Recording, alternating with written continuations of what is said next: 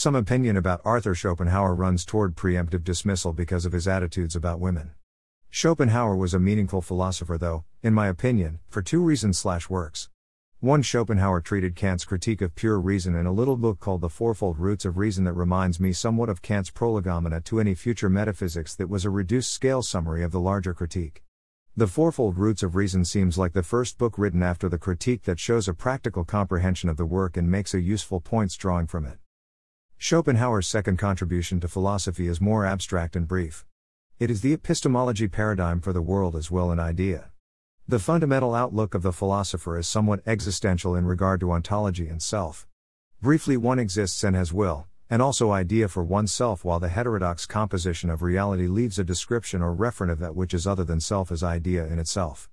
That paradox of internal idea meeting external idea for itself is an important, classical philosophical paradigm of epistemology that philosophers such as Descartes and Sartre contributed to as well.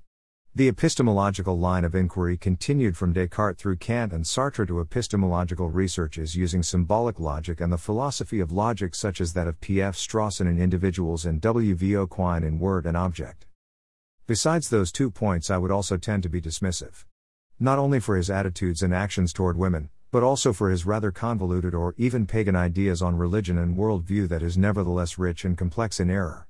Schopenhauer's worldview, with its dualism and the world universe run by an evil demiurge that is fundamentally evil and shouldn't exist, is a syncretism combining elements reminding one of Zoroastrianism, Buddhism, Neoplatonism, etc. Women were inferior creatures in Schopenhauer's view as broken forms.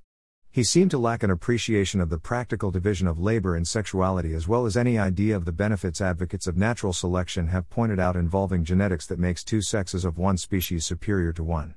Schopenhauer was not a Christian either, and his worldview seems not antipathetic to that of Nietzsche.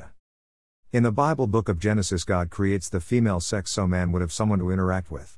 With the appearance of sin error, dialectical genetic evolution was the default condition of mankind. Adam and Eve were thrown into a thermodynamic maelstrom for good and bad that Schopenhauer condemned as entirely evil.